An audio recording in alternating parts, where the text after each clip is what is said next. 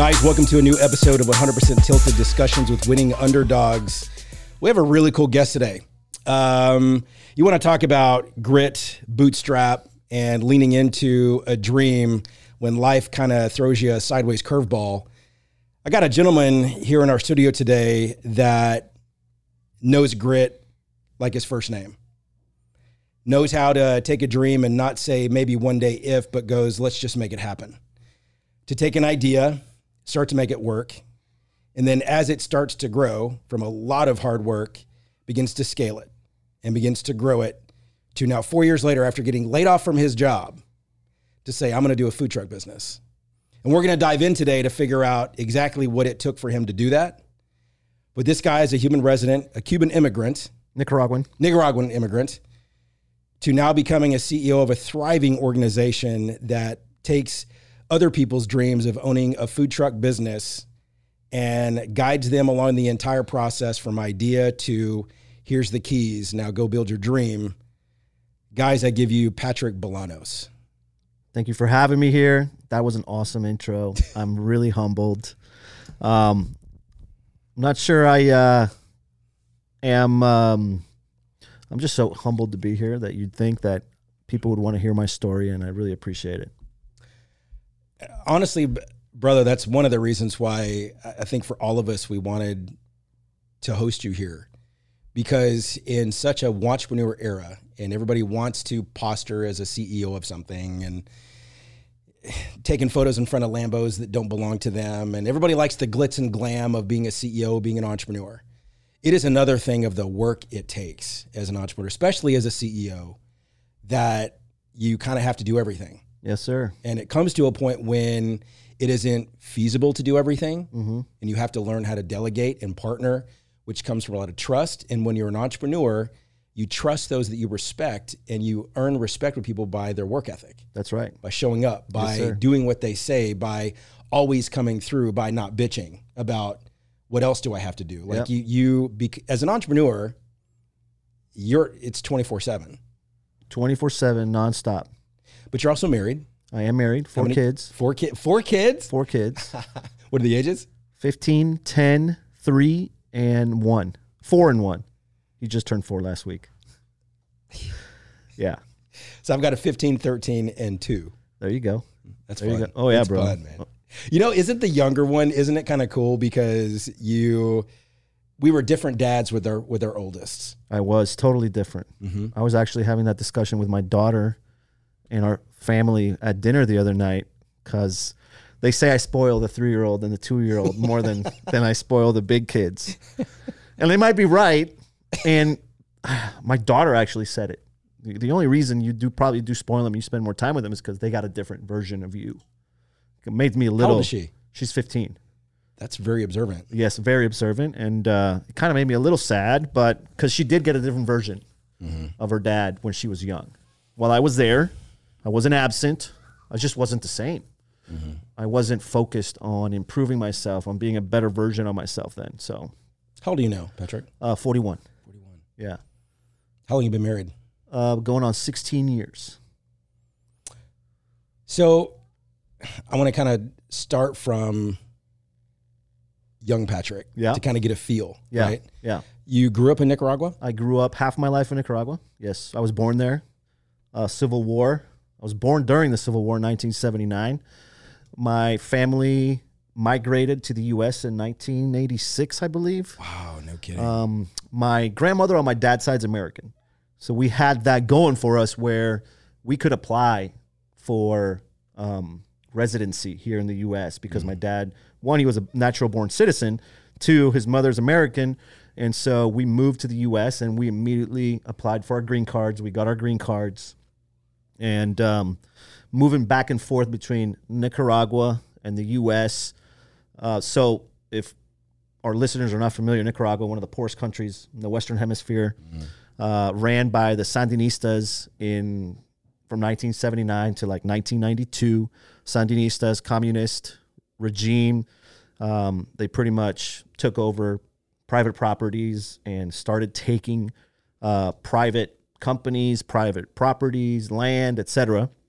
Controlled the government, uh, controlled the people with a fist, and so we exiled. We left, and so in 1992 we got a new president in Nicaragua, and that's when our family moved back after being in uh, between Dallas and St. Charles, Missouri, for over eight years. We moved back to Nicaragua. Then I went to elementary school there, sixth grade until I graduated high school. Wow. And when I graduated high school, I came to the U.S.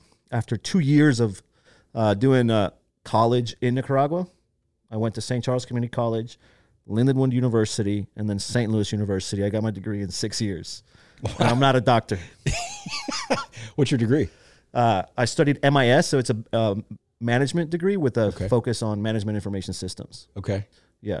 Did you have an idea of what you thought you wanted to do as a career? I had no idea what I wanted. I wanted to. I wanted to be a major league baseball player. That's all I remember Really? when I was a kid. I Did you play ball growing up? I did. I did a lot of baseball. Uh, I used to sleep with my glove in my hand and a baseball in the glove. Um, baseball is that glove? Nicaragua's national pastime, so you Oh. still have that glove? I do not have that glove. No? I don't know where it is, but I did use that glove. It was, it was a process of, uh, it was a process of elimination. Obviously, uh, you know, I'm sitting here. I'm not a major league baseball player, but I, I love major league baseball. Um, and I want one of the things that I don't know if you knew this, but I have a baseball academy in Nicaragua where we helped underprivileged kids get the opportunity to sign with Major League Baseball. You do. We do. Working working for a dream baseball academy. And so on July 2nd of 2021, we're going to sign our fourth kid. He's signing with the San Francisco Giants. Wow, Yeah. Patrick. So it is, uh, yeah, it's one of, Oh I use what I do to funnel into my passion, which is baseball, and I want to produce Nicaraguan professional baseball players. My dream, my ultimate dream, Mm-hmm. is to be sitting in a Major League Baseball stadium watching one of our kids either throw out his first pitch or in the starting lineup, whatever that may be. But I want to see one of our kids uh, in the stadium here in the U.S. Going back and forth, I'm sure that's hard from your home country, Mm-hmm. right? Um, where that's those your roots That's Right. those are my roots. Through so much turmoil Yep. and seeing so many people that you probably known that couldn't leave. Mm-hmm. Just the tumultuous, tumultuous journey of that country, and a lot of people may not even remember or recall what was going on at that time. Yep. uh, I remember uh, as a kid some of the stories on the news. You know, I was I was born in '73, so I was six, seven years old as that was coming through. My mom and dad were always glued to the news. Right. But I remember Nicaragua. I remember uh, even the movie um, Blow. Remember Mhm. that? Yep. Um, and then the one with uh, what was his name? Tom Cruise. Uh, I think it was Tom Cruise, where um, he was playing the pilot that was hired by the CIA. CIA Yes. Yes, I know who you're talking about. Right? Yeah. Don't remember the name of the movie, that? but Do you remember that movie? You know what I'm talking about? Yeah. Um, again, it kind of gave a glimpse, right, uh, of more on the drug warlord side of it, but a lot of the uh, the hostile things that were happening through a lot of these countries that are very close to the United States, and so many people don't realize outside of the United States bubble. And unless you've been out of that bubble to a true third world country that is about survival of the fittest, oh yeah, you don't Banana realize- Republic, bro. Banana Republic. It's a survival of the fittest for sure. Mhm. They will take your shit. This company, if the Sandinistas want it, they'll take it, and nobody will respond. If they like your house, they'll take your house. I mean, Um, ultimately, if if you fight, you're going to lose it anyway. Nothing. You're gonna lose. You can't do anything. Mhm. It's completely controlled. They own every single branch of the government. There's branches just like in the U.S. Judiciary, whatever. I don't even know what the branches are in Nicaragua, but they own every single one. They own everybody in politics. So yeah, uh, perspective. You want perspective? I, I I have perspective. The U.S. You have that American flag here. I'm a natural. I'm, not a natural born citizen. I'm a naturalized citizen, meaning that I had to go through the process of you know getting a test and all that other stuff. But I'm 100% American. U.S. is for me one of the greatest countries in the world because I've seen. Uh, I've seen shitty places. Nicaragua was a shitty place. I lived in Honduras too, Mm-hmm. one of the most dangerous cities, uh, Tegucigalpa and San Pedro Sula. People have no idea what goes on outside of the U.S. We, I mean, there's a lot of crime here, and you know, there's some bad places, but overall, there's a lot of good people here. Mm-hmm. Everybody's working on the same thing. Everybody mm-hmm. wants the same thing. Everybody wants to be better. Everybody, I don't know. Everybody, you know, like I know a lot of good people, and I've never met what you see on the news. I've never seen what you see on the news. Uh, maybe I'm lucky, or maybe it's just because you know, it's kind of like being pushed. You know, there's an agenda. Yeah. I believe it. So You go back often? I try to go back at least twice a year. Obviously, COVID threw a little wrench into that whole deal, but I'm going back on uh, June 29th to, for the signing of uh, Carlo Gasso with the San Francisco Giants. Hopefully, we'll be able to produce two to three, four, five. I want to have the premier baseball academy in Nicaragua. And uh, I'm going back with my 15 year old daughter. I want to be able to create a little perspective also. She she grew up part of her life in Nicaragua. She misses it. She knows um, what it's like. I don't want to say it's terrible because it's not terrible. You know, it's very homey. There's a lot of awesome beaches. The country is stable to to a certain extent. So it's a good place to grow up. Not controlled by the Sandinistas anymore. It is controlled by the Sandinistas. They're a little bit more light, if you want to say. They've given up the tightest, the grip that was as tight as they had it back in the early, uh, late 70s, 80s. yeah. So, but they still hold control of every branch. Yeah, because all eyes of the world were on them at that time. Yeah, but they they're, do it a little bit lightly now, a little bit more under the table. They probably buy people more than they It's more mafioso. kill people. Right. so Yeah. yeah, but uh, it's a it's a great place to create some perspective. One of the poorest countries on earth still needs a lot of help. Mm-hmm. So that's why I want to make sure to go back at least once or twice a year. Mm-hmm. Yeah. I was in Nigeria back in 2011, and that was my first international experience. Mm-hmm. Talk about an eye opener. You know, uh, even, Can't even. I mean, I can't imagine, but I mean, Nigeria. even even you know the, the two metropolis cities of Lagos and Abuja, Abuja being the capital. Yep. When you're in, within the city limits where clearly people in, in politics live and work, paved streets, not necessarily the beautiful architecture that we have here with glass fronted buildings. Like Yeah. it- it's a lot of concrete and cement. Uh, but as soon as you get out of that, trash piles are 30 feet high. Everything's burning. Everybody has a little store that's a lean to of something, and a gas station's going to be a kid with a moped and all these water bottles filled with kerosene and gasoline. Like, Yeah. it's just, it's just weird, right? It's Yeah. and I remember when I came home, you kind of I dealt with a lot of guilt when I mm. came home, right? How can at the same time I be living this when I get off the plane and I can grab me a Starbucks, yet 11 hours ago I was breathing the dirt of survival. Yeah. So you were asking yourself, how? Why me? Yeah. How come I am so fortunate? hmm That's what that does. When you when you go out and you see these things personally, that's what it creates. I lived it in Nicaragua. I would go to bed thinking to myself, why am I on it? Because we didn't, we weren't poor. Maybe, uh, um, not a lot of money, but we had air conditioning, we had refrigerators, we had people that were working at our house, like maids and and and gardeners and. What did your um, parents do? Did your your mom and dad both work or yeah, my my dad was an employee, pretty much. They were his family was entrepreneurial. My grandfather uh, was a doctor, and he owned a coffee farm and several farms. They had a cotton farm uh, back in the 1970s, which was taken from our family uh, by the Sandinistas. They lost everything, all private property. So they had to rebuild right from zero. So my dad, he got a degree and he got his master's degree and he got a job pretty much being a GM of maybe a general manager of a company, making I don't know seventy to ninety grand a, a year, maintaining our family, uh, that kind of that kind of thing. So we weren't poor, um, but we had poverty right behind our house, where people living in shacks, not even a block away. I actually grew up playing baseball with with with children that were poor. They didn't have shoes to put on their feet. They didn't have baseball gloves. They didn't have. They were living on less than a dollar a day. yeah. And so they were my friends, and I would go to sleep, and I, right before going to bed, I would ask myself, like, why am I in this position? Mm. Why am I here and they're over there? Mm-hmm. So I would always ask myself that.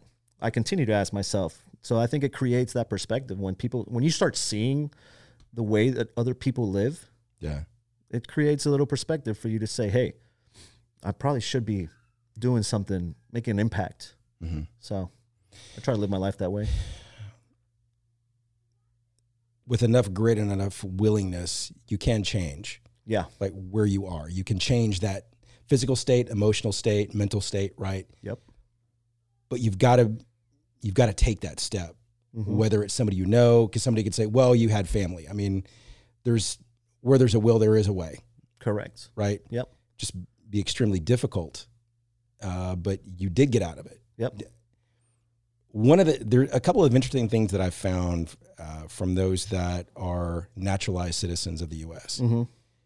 You typically come from harsh conditions where they've come from from Yep. other countries, Yep. and there's a much deeper rooted patriotism Mm-hmm. than natural citizens that were born here because we don't we don't know how good the food is on our plate because we've never had anything different, Yep. right? That's right. And there's almost a, a, a sense or a drive of so much gratitude to be here Mm. that I, we seem to see a lot more people that are naturalized, that are immigrants, that are the ones willing to put in the work to really work for a dream, Yeah. right? Because we've seen the worst. Yeah. We've seen the worst part of this world, and this is the U.S. Man, the opportunities. So let me give you a little story because I know I don't. We're not. We haven't gotten into it yet, but I left Nicaragua when I was um, 18, 20, 21. I got my degree, moved to Honduras, and then I moved back to Nicaragua, and I was a VP of commercial bank for Citibank in Nicaragua. Right, I had a really good job. I was a there was a family of four. I had two kids, but I was broke, living paycheck to paycheck in Nicaragua. Member of the of the uh, As a VP of a bank. I was a VP of a bank. I was making good money, decent money. For Nicaragua, I was making really good money. Like you could count the number of people that had that type of positions with two hands in Nicaragua. There weren't that many, but I was still broke. I don't know what the hell I was spending my money on. Mm. I was spending my money on liquor. I was spending my money on on on uh, on alcoholism in Nicaragua is rampant. A lot of people like to drink, Mm. and so also I was in a position where I had to go out a lot to deal with customers. So the culture itself feeds into that alcoholism. And then um, I was a member of the country club. You know, I played golf, et cetera, et cetera. And then Citibank decided to sell the bank. They made an executive decision, sell all of Central America, and they were looking for suitors. That's when I decided, you know what? I want to leave Nicaragua. I'm going to take this opportunity and start looking for jobs elsewhere.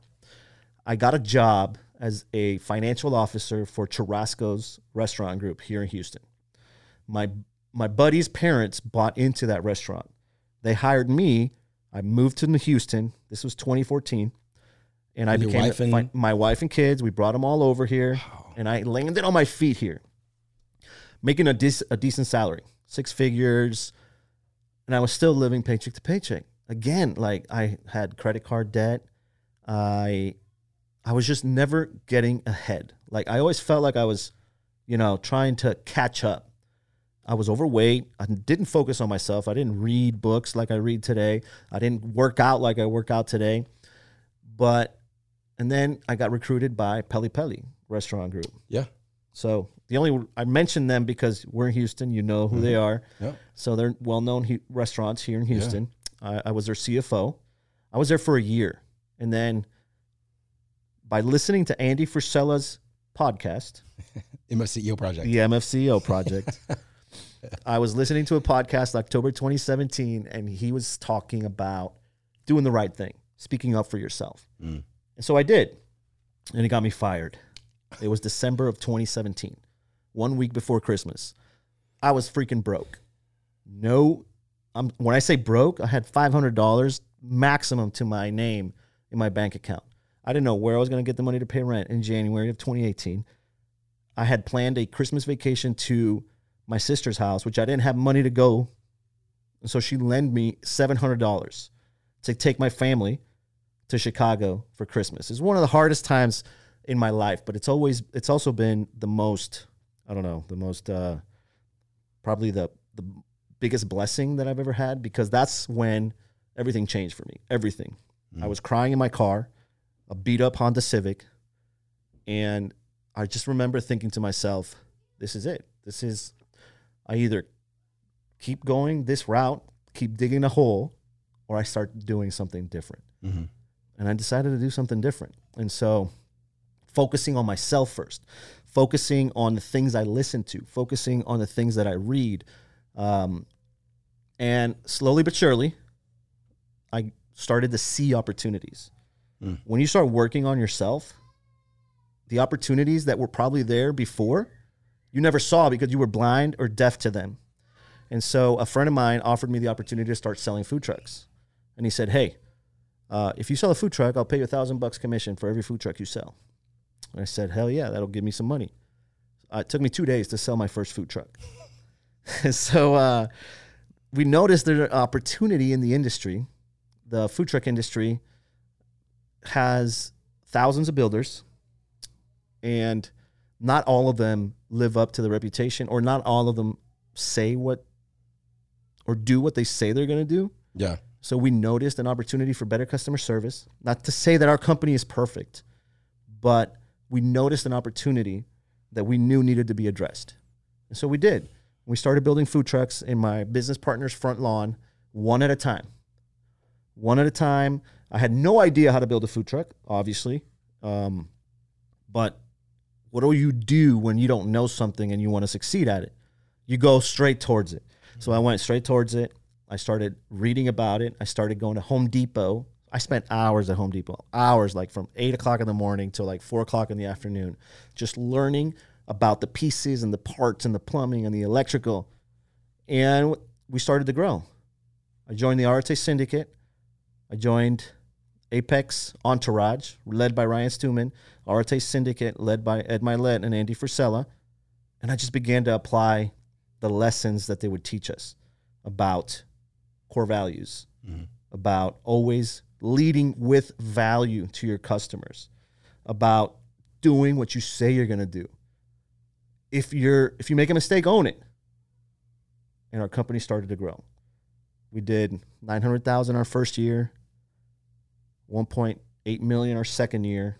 We just closed on four and a half, almost five million, and we're gonna do 12 million in 2021. and we want to get to 25. Yeah. That's my plan. Our, our our plan, our goal is to be the largest food truck manufacturer in the world and the best food truck manufacturer in the world. And and believe me, the way that we've done it, it's probably not conventional, but it's working. Mhm. And you know, it's really we're, hard. We're, we're, we're familiar with unconventional. yeah, I want to go back to something sure. because you were a CFO, six figure, driving a beat up Honda. Oh yeah, but that's what I call not. Um, what do you call it when you like when your clash your identities clash? I'm a CFO. Mhm. I'm managing 25 million dollar budgets. Mhm. I couldn't manage my own home budget, but I was managing 25 million dollar budgets for other people. Mhm. So, crisis, identity crisis for sure. Right. So I knew that I was a, I felt like a fraud Mm. showing up in a Civic as a CFO. What the hell? You're a CFO of a restaurant group, and uh, you drive a little beat up CFO. That's when I would care what people thought. Mhm. When I, if I, Could you afford something nicer or you just, you couldn't? no, I couldn't afford, because if I did, it would put a stranglehold on my budget. Mhm. Like everything was going out somewhere. Mhm. either it was rent or I don't pay paying loans, debt that I accumulated for I don't know, for being for not being responsible the way I spent the money. Mm. Pretty much. When you when you had that offer to come to the states, um, was your wife like, "Let's go"? No. Really? She was not at first. hmm But after some convincing, I my thought process and what I led with was the opportunities for our children. Mm. the United States is the best place for them to have the absolute best opportunity to get ahead in life. hmm And when we had that discussion, um, she finally jumped on board. I moved. I moved by myself for the first four months. I still remember picking him up at the airport after being away, after being uh, separated for four months. I lived at my friend's house for four months, and picking up at the airport was um, very emotional. I started sobbing when I saw them come through the gate. Like I, I'm, I'm a very emotional guy. I, Yeah. you know, but I started sobbing from from the from the ex- excitement and just you know we're here. Yeah. Let's do this. Mhm. Yeah. So Did it still take her a while to really kind of get her get her bearing and that we're here and this is this is going to happen? yes, my wife, God bless her, she has put up with me. We've been married 16 years. she put up with the with the worst, my worst version In the beginning. in the beginning. And I'm talking about bad, like d- drugs, alcoholism. Um, and she stayed with me, and she always supported my decisions. And now that I'm a better version of myself, that I focus on being better version of myself every single day, that I focus on core values, that I focus on she finally lets me gives me a little bit more like leeway, you Mhm. know? But it's been it's taken a while. As adults as especially as men and I've seen I'm seeing this a lot as men are becoming a little bit more open Yep. about our masculinity, about our Mhm. journeys and you know 20s you're just supposed to be an idiot. Yep. you're you're supposed to make mistakes, right? right. 30s is because you're still kind of in that frat guy mentality. Yeah. Right. I don't think emotionally as men we're really prepared to be married until we're at least 30. Mm-hmm. You know, we're still we're still doing things based on kind of what other people told us to believe when we were younger. Yep. We're still trying to taste. We're still making mistakes because we don't really trust ourselves enough yet. 30s, we're we're expected by society to just level up, Yep. right? Get a career, get some footing, get established. But it, it- you know, I'm I'm gonna be 48 this year in August, and I really feel like the 40s have been the best decade Mm-hmm. because I, I feel like I mentally I feel like I'm You're gonna be 40? I'm gonna be 48. 48. Yeah.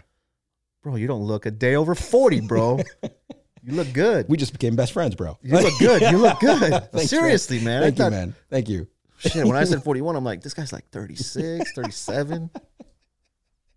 No, and we it, it's been the best decade for me. Yeah. And I feel like th- that's the way that is for a lot of men, Okay. right? Because we 20s and 30s, 40s now we're beginning to taste the failures, taste the struggles, but also being able to be mature enough to have self-awareness Mhm. and be able to make changes that are leading us to that next level that we feel like we've been wanting, but we didn't know how to get there yet on our own two feet. Yeah. We're we're, humble enough to ask Yeah. for help. We're we're humble enough to to seek those that know more because when we're younger, it's ego. We we want to be the smartest one in the room, Right. right? And then we see by the time we're in our thirties that that doesn't get us very far, Mm-hmm. Right? Mm-hmm. Because the guys we're trying to impress aren't worthy of being impressed anyway, Yep. right? Forties is that incredible decade. But imagine if we would have started sooner, where we would be. I always I see kids in my in my masterminds that are there at 21. Imagine being in a mastermind full of multimillionaires at 21 years old with the maturity of a mm-hmm. 40 year old guy. Mm-hmm. That dude's going to be far Mm-hmm. when he's 40. So it, one, it's never too late to start, right? And the sooner you start, the better. That's the message I want to give my kids. Like, like you only had one shot at this, man. One shot. Mhm. So yeah, have fun. But if you want to make an impact, you better get your shit together Mm-hmm. and you better go after it. You struggle with money personally. I did. right? And was feel free to move, like you know, get a drink, whatever. Like you're good. I feel like I'm trapped behind this microphone. No, just I mean, it, it pivots and everything, man. you're good. Cool. Um, you know, with your family being somewhat entrepreneurial in Nicaragua, uh, but I, I think for one of the things that I, our kids lose in school is not really being taught about money, Mm-hmm. money management, Yep. right? Yep. They throw school loans at kids. They get them in, they get them into debt really quick, but they don't really teach money. They don't. They entice to spend, but they don't teach about money. Yep. Growing your money, right? Yep. How to really create a life that you're not strapped to pay rent, That's right. right? Because it's almost like we're we're ingrained to survive. Mm-hmm. You know, I had a real struggle with money for a long time because growing up, my parents were in survival mode, twenty four seven. You know, to at a very dark degree when I was in in high school, adding water to the pot of beans kind of kind of broke, right? Yeah. eating a lot of corn tortillas I've been there. as a kid, not getting it as much, you know, I had my bike as I a hated, I hated and- pasta when I was growing up really? because that's all we would eat. Mm. It took me a long time to get a like long time to get accustomed to eating pasta again because it's the one of the cheapest things you could get. It's the association too. Yeah, hmm you just put pasta in a bowl and that's Mhm. what they would feed us. I can't do beans. You can't do beans. Can't do beans, bro. Refried beans on my fajitas, I'm okay, but I'm not gonna. I do not want to even remotely cook a, a pot of pinto beans. There you go. Mm-mm. It, it, it's almost like a signal of giving up Wow. because I don't want to go back to that. How much? You know what I love the most about the relationship, my relationship being changed with money, and I'm super grateful for it every single time. Mhm. When I go to a restaurant, I don't look at the prices. I don't care. Mm. I'm just gonna order whatever the fuck I want, and I don't care how much it is. Mhm. I don't look at it on purpose. My Mhm. wife still looks at the prices. Mhm. She still hasn't gotten past the fact that that we struggled with money. Mhm. My relationship with money sucked. Mhm. Like Christmas time, Mhm. panic attacks, anxiety, knowing that we're going to spend everything had to be put on a credit card. All the gifts had to be put on credit cards. Going to Sam's Club to feed my family on a weekly basis was was a struggle. I didn't want to go. Mhm. And then growing up, like you were saying, poor. Mhm. My family struggled. My parents struggled. Um, new new kicks, maybe every four years, Mm. Wow, something like that. Yeah. You know what I mean? So that's like for real broke. yeah. hmm So Is you know, as, as you and I both too, in in a lot of the things that that we read, a lot of the narratives that we continually keep our focus on, that which we focus on, we're going to recycle. yep. right? Part of that for me is because it's familiar, and that's where I was in my twenties. I kept myself in financial hardship because that's what I was familiar with Mm. growing up, Mm-hmm. right? I remember my parent, my dad was working three jobs. Mom, my mom had a you know massive mental breakdown, and dad was working three jobs, and one of them was waiting tables. And I remember him counting the coins and dollar bills at night, Damn. you know, and their budget was envelopes, Yeah. you know, and six months behind rent. You know, the gas being shut off, so we had no no hot water for about two months in the middle of the winter. Wow. Like, you know, this is in East Texas, right? Um, so I wasn't shown uh, success. I was shown survival. So I Mhm. had a real guilt about wanting more money, and it, it was a real struggle for me. And I Mhm. and I I would use PC terms to dance around the fact that I wanted money, but I didn't want money to go look how much I have. I wanted money to be able to go. I can pay rent and I don't sweat it. Exactly. I can. I can uh, if my car needs work, I'm not going to sweat Yeah. like I had this one beater car, and every time I went to go go in it, I just hope it starts. Yeah.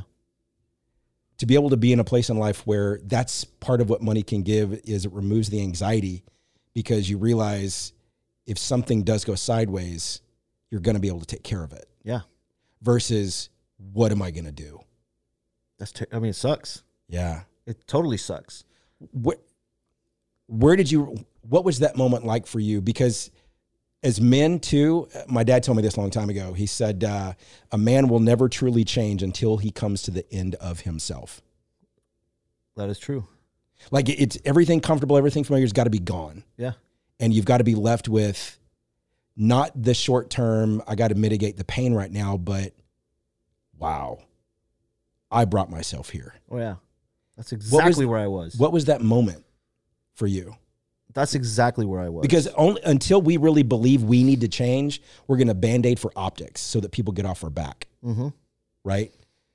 So imagine one having to borrow money from your sister to go to visit her. That's when you lost the job with. That's with, when I lost the job, seven hundred bucks, hmm and then my father-in-law having to loan me money to pay rent Mm. uh, in January. Mhm. And I think I remember I applied for unemployment, right? I qualified for I think it was like 350, 400 bucks a week for 12 weeks. Mhm. That's when I knew. That's when I knew shit. Um, I can't believe I've put my posi- my family in this position. And in that moment, in those couple of weeks where I would cry by myself in my car, that's when I knew you have to change. Whatever you've been doing since you've been 20 has not worked.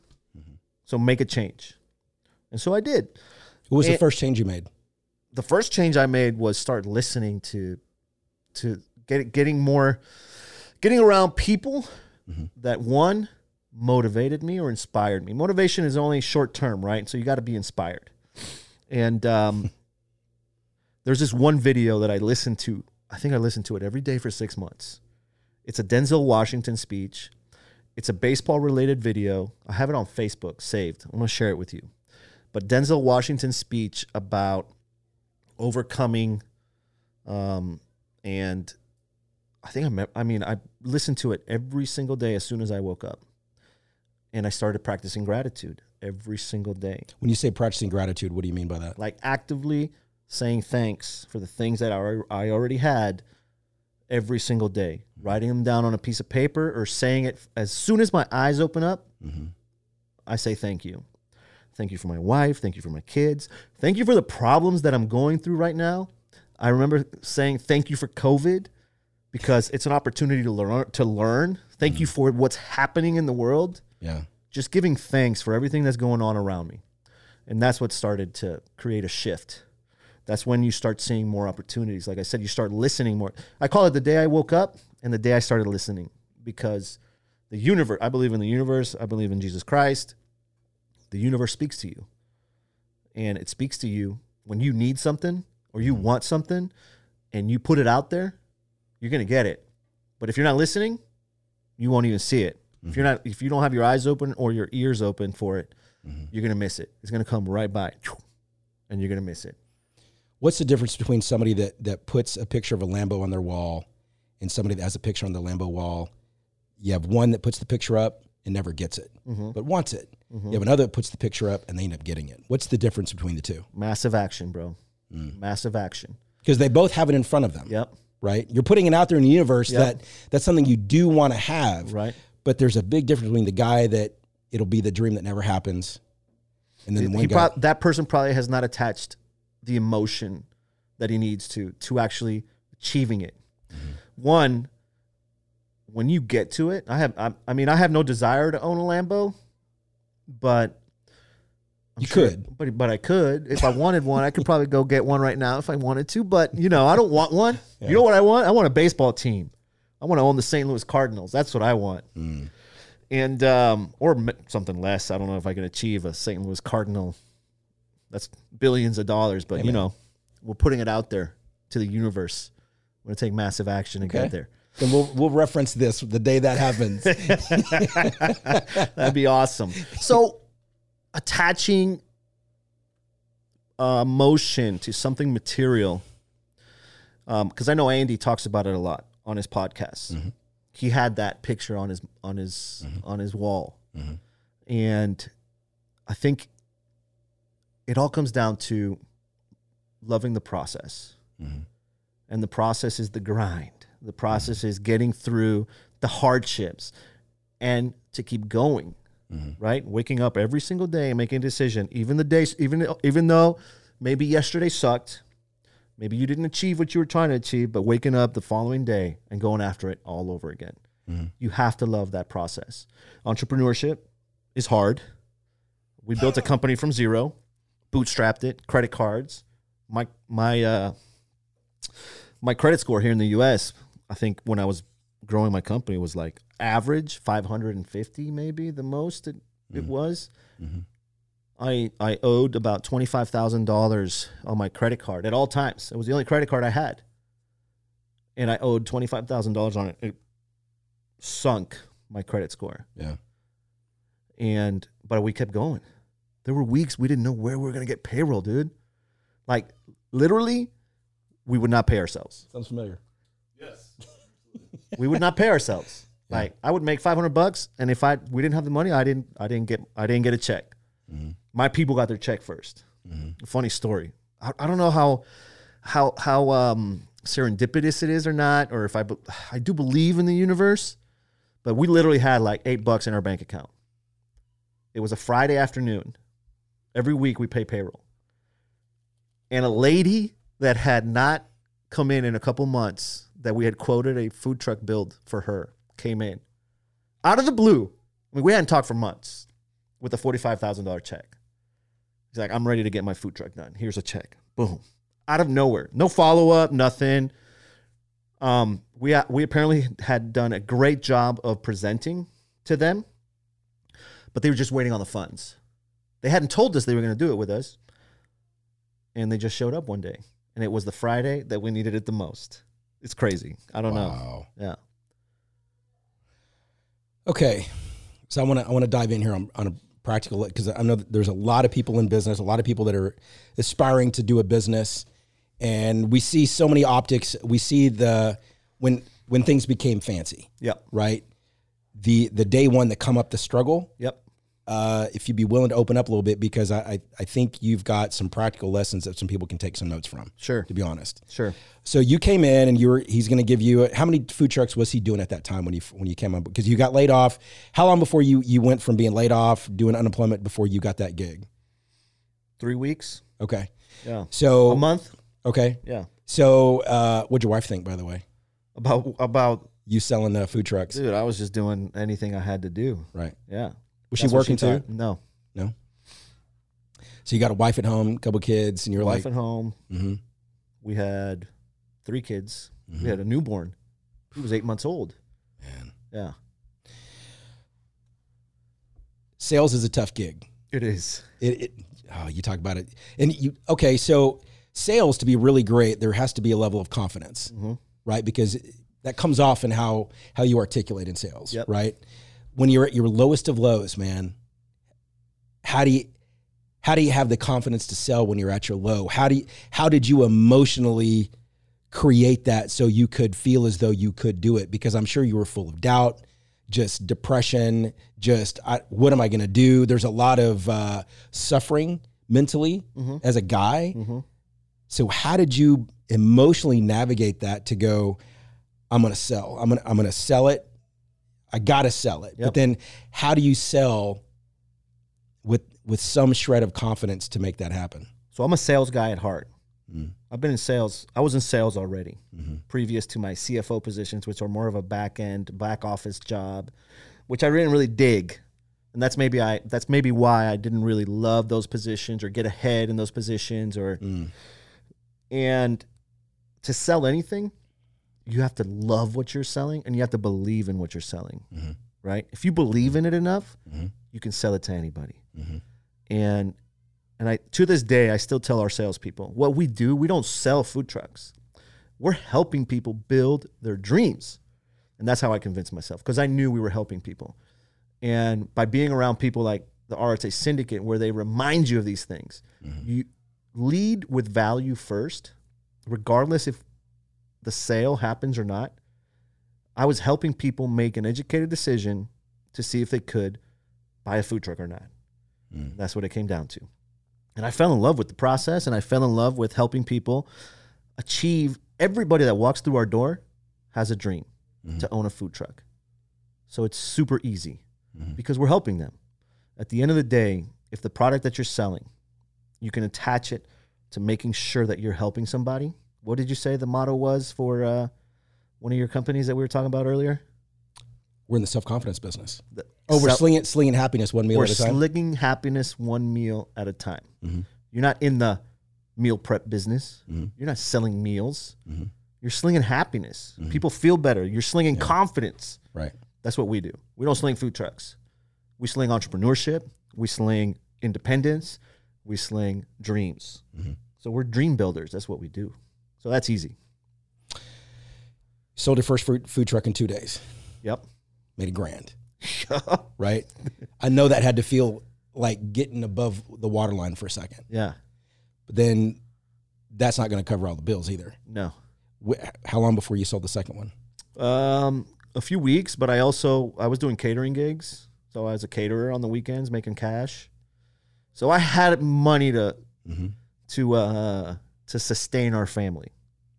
One, I just knew I needed to get ahead. So that first one, okay, we got the money. Boom. Let's focus on getting the the second, the third, the fourth, the fifth, Mhm. and um, it started. Bec- it just started becoming easier as I got more grateful of the position that I was in, Mhm. and uh, probably six months into the thing is when I decided to quit my catering gig. I was making an extra 400, 500 bucks a week as a catering captain for a company that I used to work for. You know, they're the first, there's the people that I was actually Churrasco's. I called my buddy Al and he said, Hey Al, man, I lost my job. I need help, dude. Best I can do is catering. You down? I'm down. I'll do whatever it takes, bro. Whatever it takes. Mhm. So I'd work on the weekends, Friday, Saturday nights, Sunday nights, Sunday afternoons, make some cash, and then sell some food trucks, nine to five. Literally building like so. Here's a little tip for anybody that wants to start a business and you want to get some leads. Facebook Marketplace. It's absolutely free. Mhm. Just create an ad and put it out there, Mhm. and you'll start getting contacted. We would generate about 50 leads a day from the food truck stuff. Wow. But we had several ads.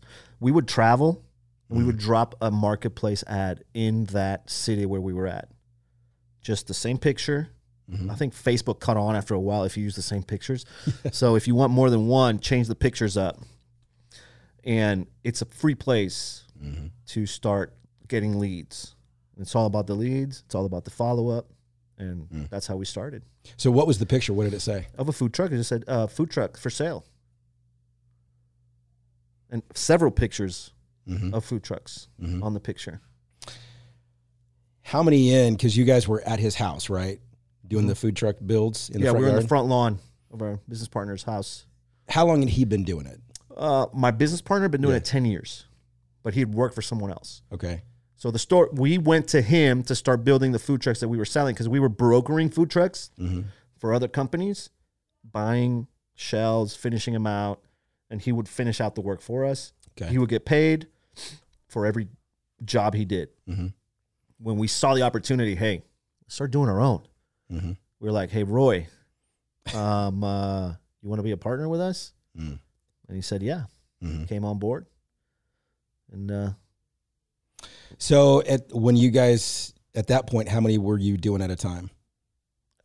back then, Mm-hmm. probably four a month maximum. Maximum. Now how many are you doing? We're doing about uh, six a week.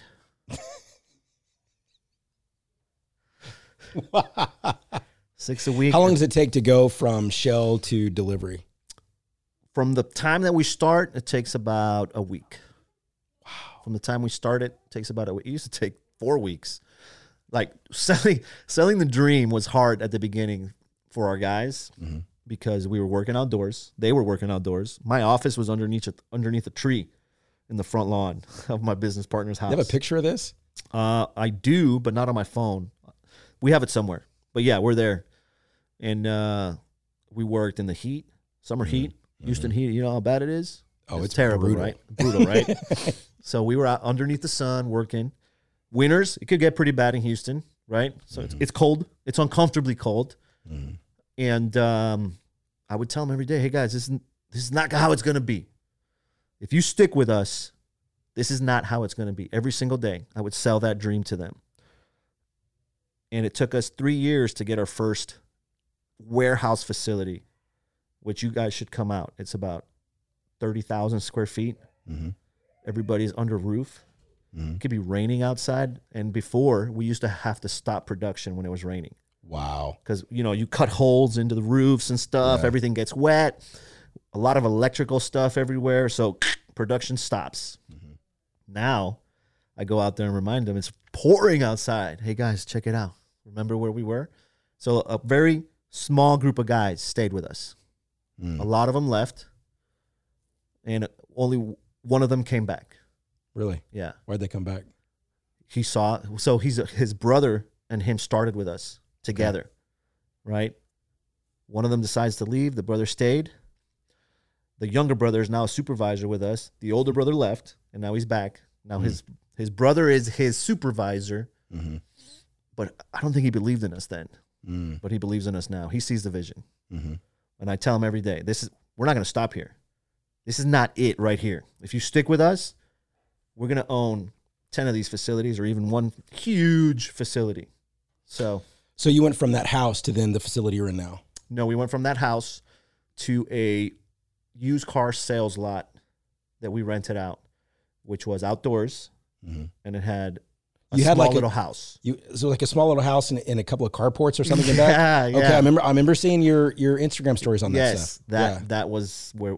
So we were like, the rain with the tarps and the water dripping and generators running and yeah. yep, that was that was our second location. So this the house was kind of your office. the house was the office, Okay.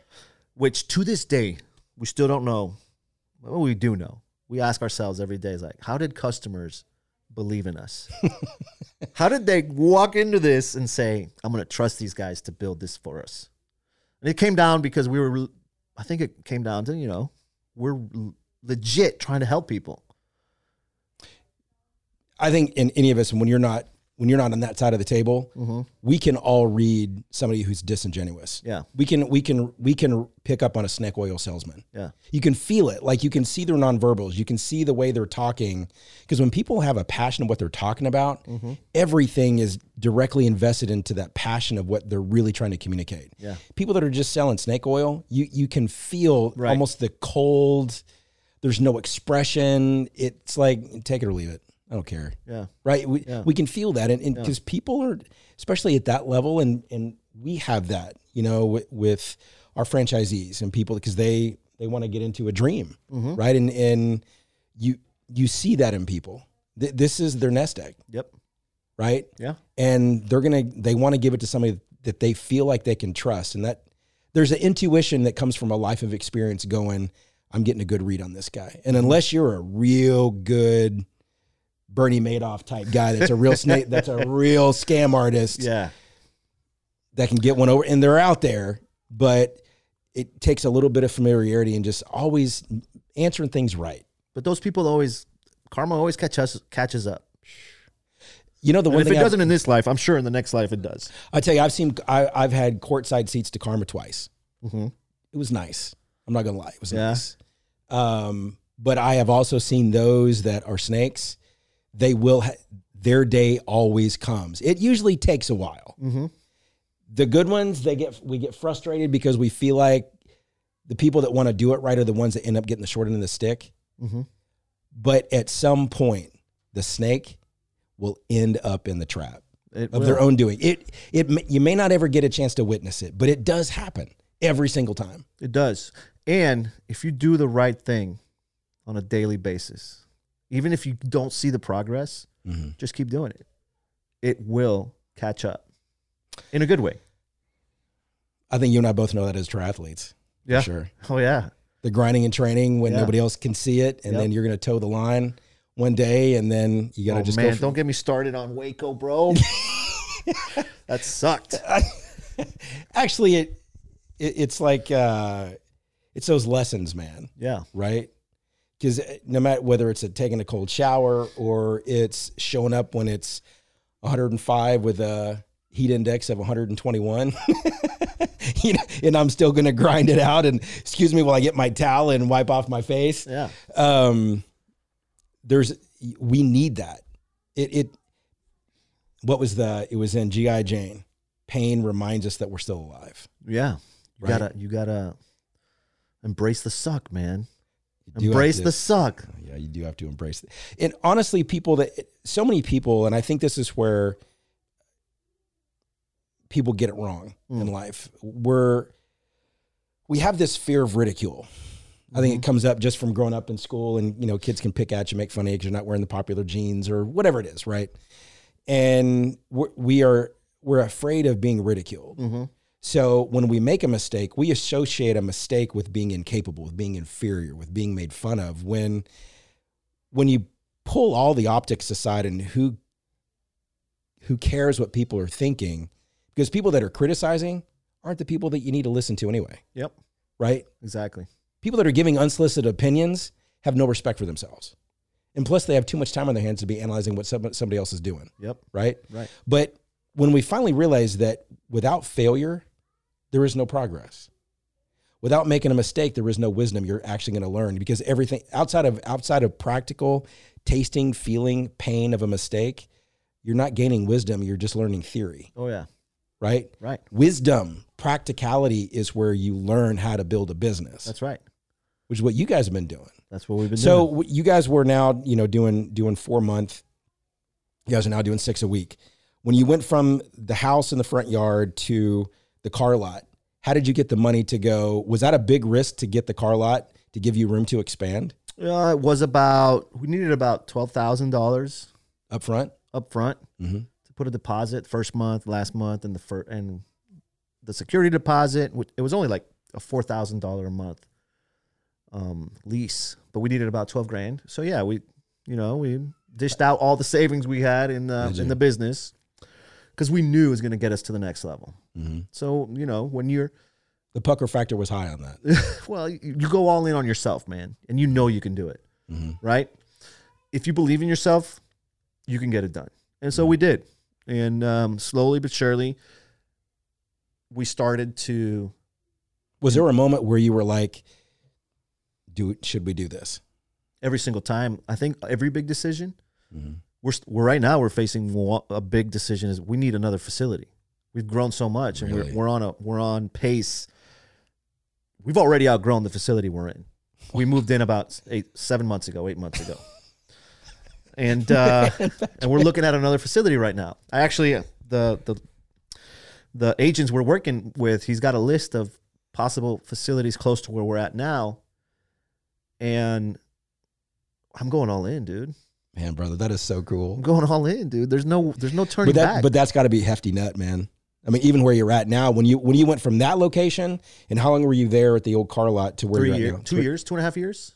Yeah, When you when you realized you guys were going to have to to make a change and, Yep. and get a different facility, in the middle of COVID. it was June or July, like in the middle after the shutdowns and everything. Yeah. We decided we can't stay here. This is going to limit us. Not only did we oh, did we get out, we continued to pay for that lot wow, until almost a couple of couple of months ago, where we So- bought out the contract. with restaurants closed, was that actually a great boom for food trucks? Oh yeah, Mm, everybody wants to be outdoors. hmm So the industry itself was already on an uprise before COVID. Mhm. COVID came and put gasoline, I mean, thousands of gallons of gasoline on a Mhm. small little fire. And it just went through the roof. Mm. And we're having to deal with the repercussions of the whole pandemic where factories had shut down, there's no access to materials, demand is through the roof, supply is down, prices are going up. hmm We're getting hit with surcharges on all materials, Yeah. having to deal with customers right now, knowing that we had promised them something in 12 weeks and it's going to be 20 weeks. So that's something that that's what keeps me up at night right now. Right. A lot of people, you know, they ask what keeps you up at night? Not even not being able to deliver on what we said we were going to do to customers that signed on the dotted line before we saw this whole thing Yeah. unravel. Yeah. So What that do to your bottom line when a lot of uh, materials the the cost just went through the roof? right now we're seeing we're seeing an impact on our bottom line. hmm We've up we've increased our prices. hmm We know they're not going to come back down right now. Yeah. So we're a little worried, right? We're going to sign a lease to start building our own our own trailers because we have to. hmm I can't we can't depend on anybody Like else. literally anymore. from the axle up, you're going to build it. from the zero from zero up. Right now, you're building trailer. You're, you buy the trailers and then you build on. We buy the shell hmm and we complete the shell. You're now going to do the whole thing. We're going to do the whole thing. I'm not going to depend on anybody. I'm going to control the whole process. Me. yeah, this is so cool, Patrick. Yeah. So when you guys got the new facility and you were still paying on the on the the car lot where you had, I mean, clearly your revenue was was increasing, but that had to still be a. It's like when you It got the, pissed me off every single month cutting a check to the old landlord. Yeah. I mean, I love the guy. yeah, Really nice. but you're paying for something you're not using. We're paying for something we're not using. We offered, man, I sent him somebody that wanted to purchase his lot. Like this dude was ready to give him the cash, and they couldn't come to an agreement on a stupid clause on a contract. And I was like, man, this guy wants to. I- That's when I when I knew this guy wants to hold me into this lease until the end. We still had another two years left on it, Mm-hmm. and we made him an offer, and he took it. We got out. So as you're growing your business, and you guys went from a house with a you know building trucks in, in the front yard to then this car lot, and you guys are maxing out your your own personal leverage to be able to make payroll, and you're hustling to make Mm-hmm. sure that the business can can not only sustain itself but also grow because you're Yep. thinking the next step like well, if we're doing, you know, X amount this month with the facility that we're at, well, what's that going to mean per square foot if we get a bigger facility, which is also going to meet require more staff, um, more overhead. But if we do it, we're now basically moving the line in the sand, like Marcus Luttrell did when Yep. he was in Afghanistan. And I heard this story that um, he was paralyzed from the chest down, Yep. and he crawled for nine hours Nine hours. nine hours. And what he did, and I cannot wait for us to literally hear this from him in a few days. He grabbed a rock and he would reach as far as he could and he would draw a line in the dirt and he would crawl on his forearms. And if either he was going to die, he was going to be dead, or when his feet crossed the line, he would then do another one. I love that dude. I mean, Nine doing what we do is nothing compared to what he did. But yeah, you have to set those milestones. But if you don't do the miles, if you don't give yourself the the the mailbox or the stop sign to get to, what do you have to really reach for? You call it the mailbox, right? In your triathlon and Mm-hmm. Yeah. you're running and you're biking. yeah, man. Yeah, I call it the tree. It's like the next tree. I got to get to that Yeah. that tree. Yeah. You know, as kids though, playing baseball, you know, as a kid playing football, go long, go to that, go to the truck, Mm, right? yeah. When your buddy calls you out, goes, go to the truck. All right, Boom. I'll go. Let's go. You gonna meet me there though, Yeah. right? Yep. In your partnership with, and how many partners do you have? Just the one, We're three. three guys. Three guys. How does that relate? Like, do you each of you have a different role? Yes. Who decided who was going to be the CEO of this thing? Um, I think ultimately after they saw how much I invest in myself Mm. and read about scaling businesses, it just happened naturally. Mm-hmm. Here's a story. It's a funny story.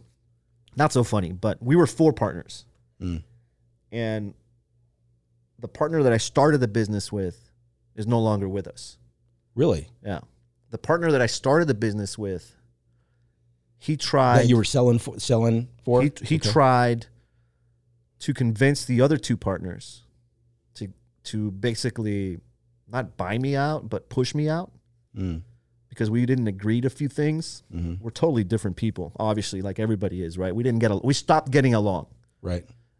and he went behind my back to try to convince the other two partners to kick me out How'd you find out about that? I found out afterwards Okay. and um, That make you mad? mad Yeah. So here's what happened.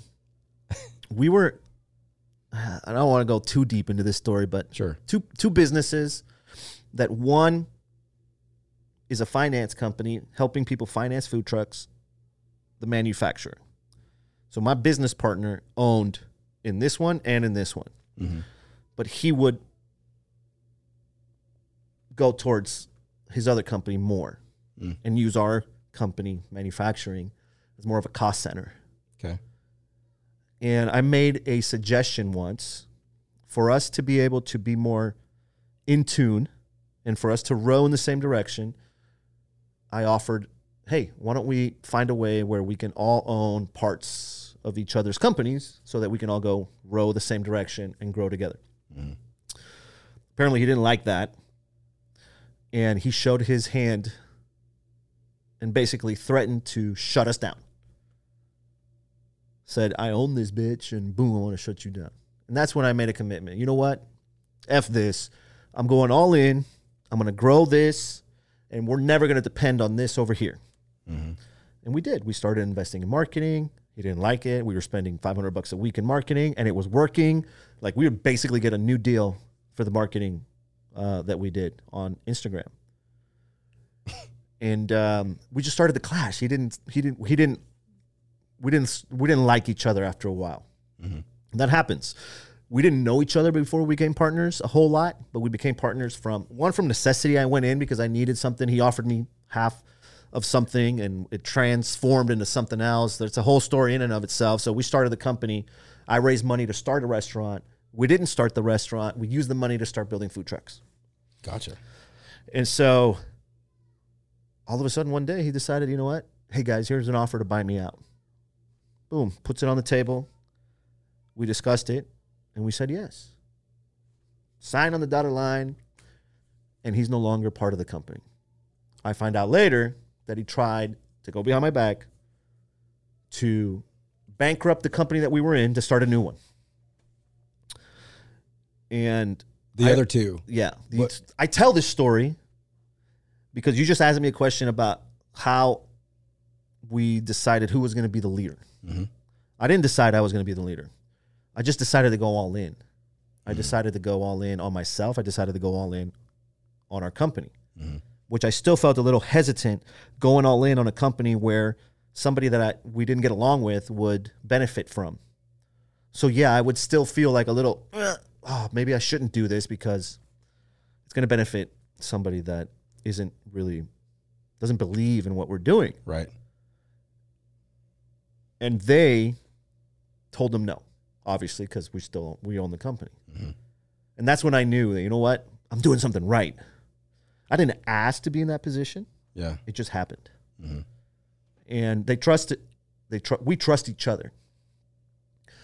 It's something that we have built. It's something that we work on every day. Communication. They let me make decisions for our company that they trust. Um, I'm making for everybody's benefit. Right. And so that's where we're at. That's leadership, though. You know, a lot of people uh, confuse when you're leading a, a group of people, or even just one person, to uh, ultimately to, to reach a goal. When financially, it's going to benefit everybody, Mhm. or uh, reaching a goal is going to benefit everybody. But people confuse manipulation with leadership. Yep. Manipulation is leading people down a path that's going to benefit you as an individual. Yep. Leadership is about guiding people down a path that's going to benefit everybody, Yep. right? Yep. And them And them. individually. Yeah. But it's not you first exactly. right? That's where a lot. I- I think uh, people with a boss mentality Mhm. get it wrong. Those are the ones that end up failing, right? Because they can't they can't get past their own ego, right? Me first, where you guys made sure your people were paid first, Yep. right? Yep. Now you said you you raised some capital to do a restaurant when We you did. were doing the food trucks, right? Yeah. So why go? Why do food truck and then and a restaurant at the same time? So, Because I mean, a restaurant in and of itself, oh yeah. yeah, yeah. So here I'll go back. I, as a CFO of two different restaurant groups, Mhm. I knew how to raise capital. I was doing it for someone else. Mhm. We raised a million dollars on NextSeed for one of the restaurants that I was a CFO at, and um, I actually was responsible for the entire paperwork for two and a half to three million dollar SBA loan for a new restaurant. So I had knowledge on how to raise capital and what it took to get a loan from the SBA, and I was doing it for someone else. And so this person that we became partners with, we were that I became partners with, offered me the opportunity to own one of the restaurants that his family owns. Mm. And he said, if you raise the capital for one of the units, I'll give you 50%. And that's how our company was born. wow, So our LLC was born 50 50, me and him. I raised $75,000 in two weeks after getting fired, doing catering gigs, and selling food trucks. So we started selling trucks, and then we started selling more trucks. And all of a sudden, we were like, hmm, uh, do we want to start a restaurant where we're going to have to slave and the margins are low? Or do we want to go into an industry where, one, we know we can do something better, margins are better, and we can create a bigger impact. And so that's what we did. So there's, depending on who you talk to, some say the way to build wealth is multiple streams of income. Yep. Now, a lot of people think that's going to be an Amazon business, it's going to be an e-com business, it's going to be a brick and mortar. Mm-hmm. They're thinking of all these things that require a considerable amount of time to master, Yep. or else you're just you're going to have all these irons in the fire. You're not going to be effective at anything. Right. Where do you think people misunderstand that statement? Because it is true, but where do you think people get that wrong? I think they misunderstand that and they get it wrong with timing. Become a master of one thing first. Excel the most you can. Grow it as much as you can. Get that piggy bank as big as you can. Mm-hmm. And then start looking elsewhere. Mhm. Right? I didn't I have some investments. We have some investments. We just invested in an Everbowl. Um, we're investing in vertically integrated businesses that make sense with our company. So, for example, we're investing in an Everbowl, we're investing in a prep meal company, and we're investing in a taco business. That lines up with what we do. I build those for a living. Mm-hmm. I want to be able to show our customers that we know how to do what they want to do. Mm-hmm. So it's going to be underneath the umbrella of something that I, we already do.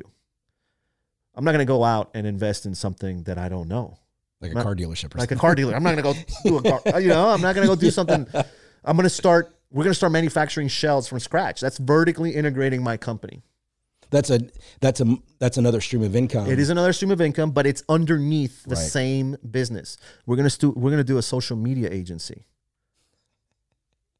Our social media agency is gonna serve who? Yeah. All our customers. They uh-huh. need the service. Dude, that is so fantastic. You know, honestly, what you're creating, and this is we talk about this, this is what we've done here, is we have created an ecosystem to build entrepreneurs Exactly. That's what we want. with with so many supportive services as a franchisor to help them succeed, Correct. right? Yeah. And for a nominal fee, Yeah. you get a lot of back end support. Exactly. because when you when something goes sideways you call you call corporate and we're going to answer that question for you we're going to help you through it um yeah that it's because that's exactly So our food trucks. Imagine this. We started. incredible. We started. You know, we're helping you start a food truck. because you're literally turning come in with a dream you help with financing you help with the entire build out the design the permitting to get them ready to rock and roll and then Yep. like here's your keys See you later. That was the deal before. Now it's okay. Wait a second. You need help with marketing. Mm-hmm. We know how to market. Here's a little extra service that we can provide for you. Here's Man, this here's is so good here, here's access to here's access to our bookkeeping company. yep They're going to run your books. They're going to help you save taxes. They're going to help you, you. are going to crush this here's here's the lit, here's the POS merchant acquiring companies that that you can use. And so it's more like it's like an environment. It's like a you know, they they're getting everything and access to a business in a box pretty much. Mhm. We've already learned our mis- we learned Yeah. on building and who to access to and what we need. So that's what we want to do. We want to share that with everybody. because when people get into this and correct me if i'm wrong it, it's like any business you're you have to be a, a, jack of all trades to a degree but you're coming into it with you may have you may want to just cook brisket all day Yep. right you don't know how to do social Exactly. you don't know how to do the bookkeeping you don't know how to do a lot of these you know knowing where you can and cannot go and help with that right Yep. you guys are going to create an an, an ecosystem An ecosystem. that you're not just getting a trailer you're getting not just getting a food truck you're getting you're buying into a complete supportive entrepreneurial machine Exactly. We're building their entrepreneurial machine. I love that. I'm going to start using that. It's a community. It's a community. Because then too, all these owners, operators are you're going to be able to keep. You're going to be doing kind of your own Arete. You're going to. I Well- see, I see what you're doing now. Man, this is amazing, Yeah. Patrick. We have our website set up. Real food truck owners. That's a community. It's our community. But you can only get in if you have the mindset. You can only get in if you're willing to learn. You can only get in if you're willing to share mm-hmm. valuable information and helping other people succeed. We've seen in the food truck industry since it can be a very scarcity mindset to run a food truck mm-hmm. because they're small. You don't have space for inventory. Your revenue can only grow so much before you need another unit. It's really hard to do, right?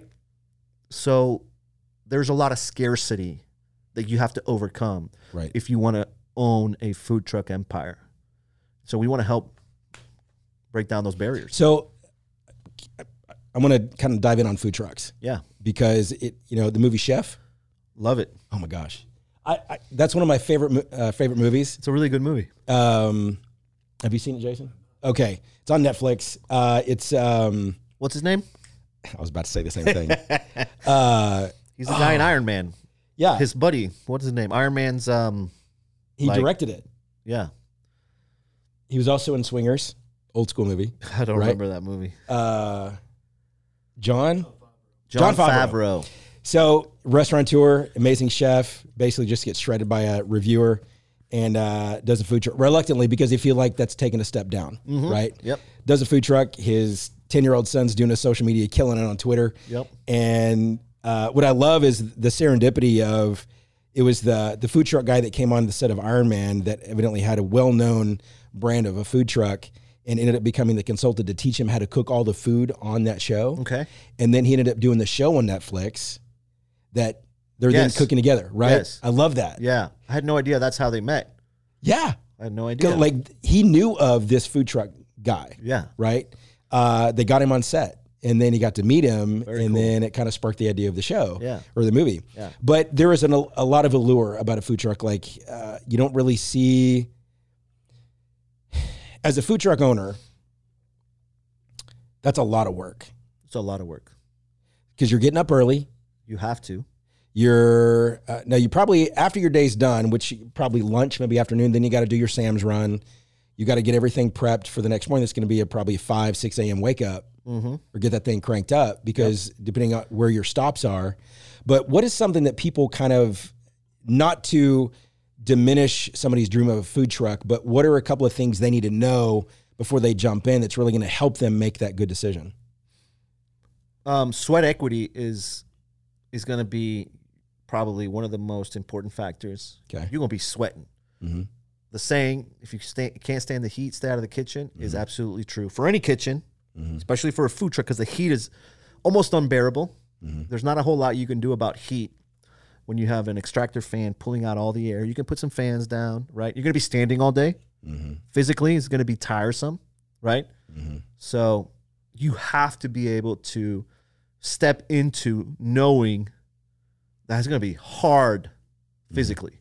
What kind of margin can there be though if you own a food truck? As an owner, Mm-hmm. 25% bottom line. Yeah. Yeah, you sell $10,000, you make $2,500 that day.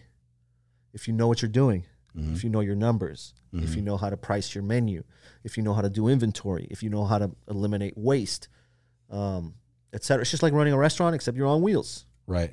And so um, it could be very lucrative. I got customers doing 90,000 a week in sales out of taco trailers. It's insane. it's unbelievable. Yeah.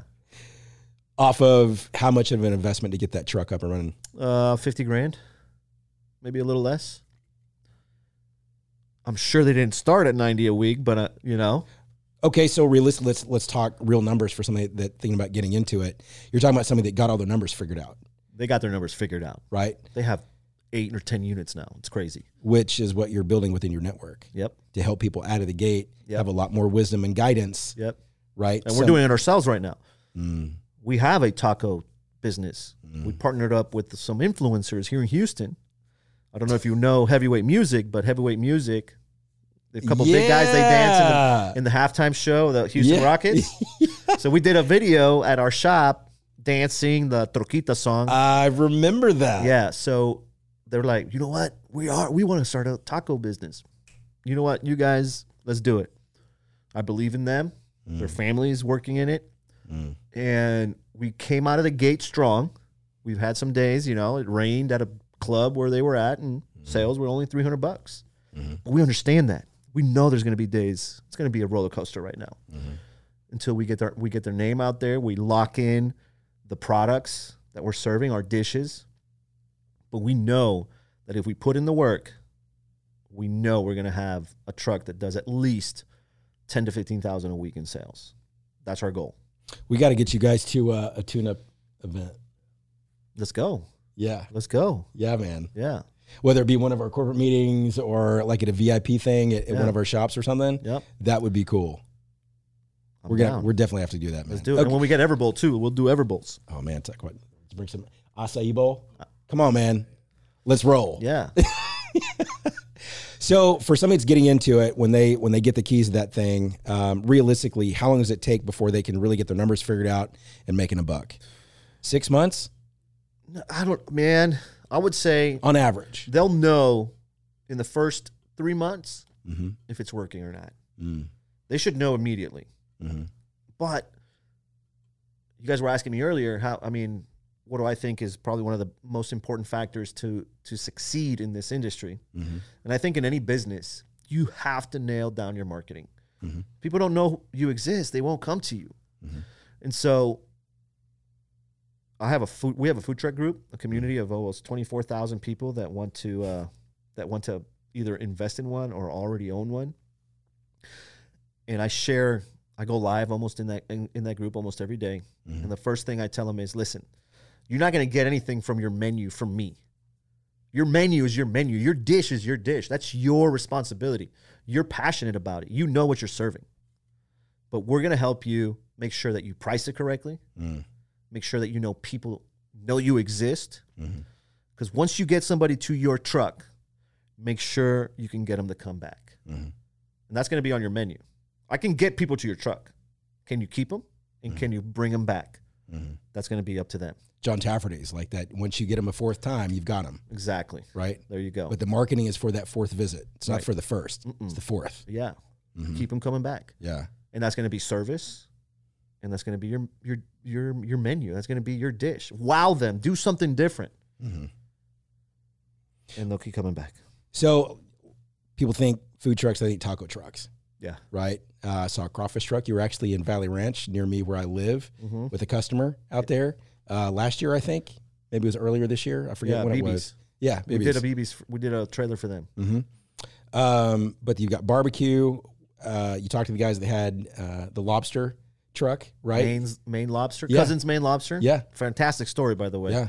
everybody should go check out that uh, episode that i did on How many trucks they have?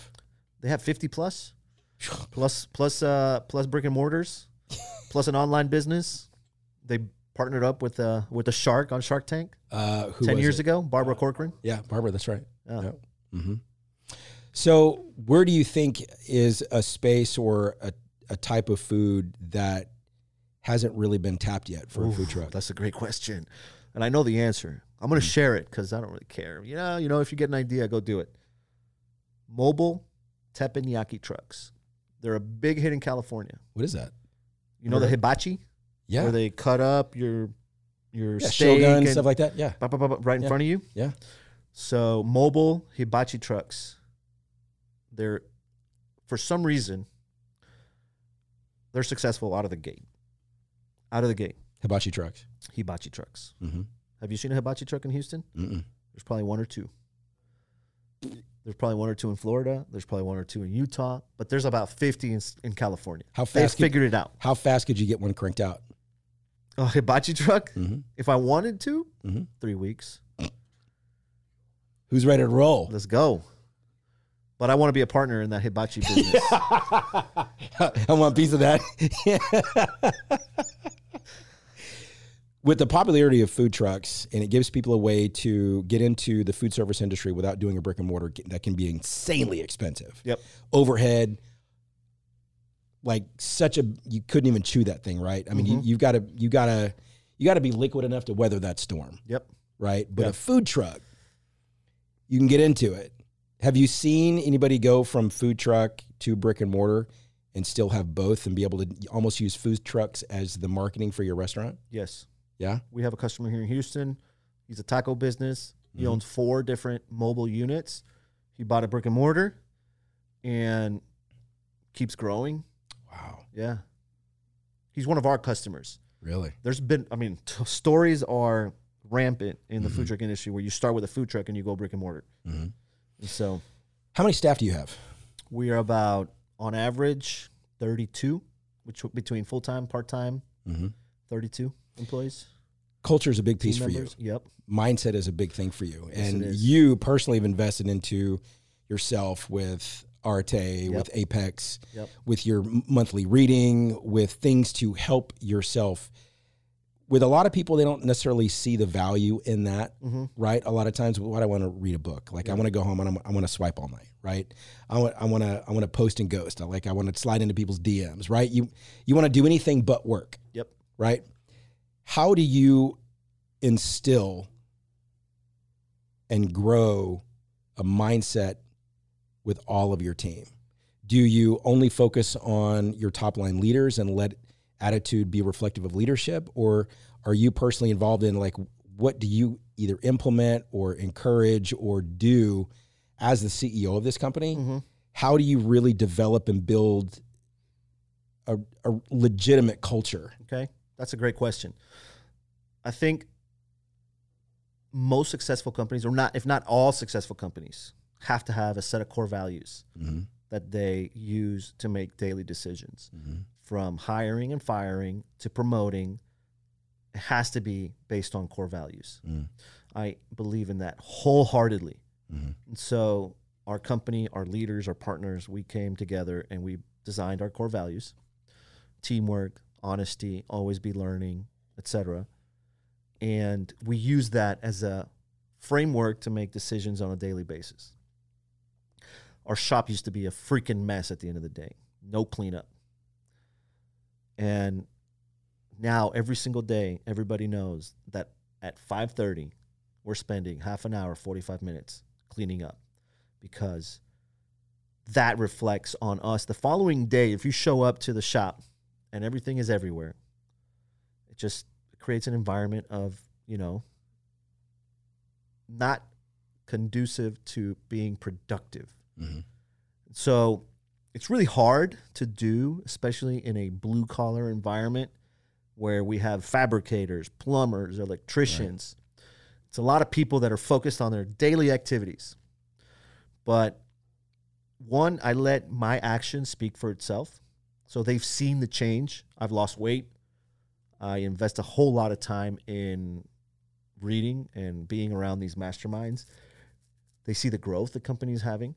So they see that the things that I'm doing, my mm-hmm. business partners also, are producing results for us. We're being in we're in networks that we weren't in before. Mm-hmm.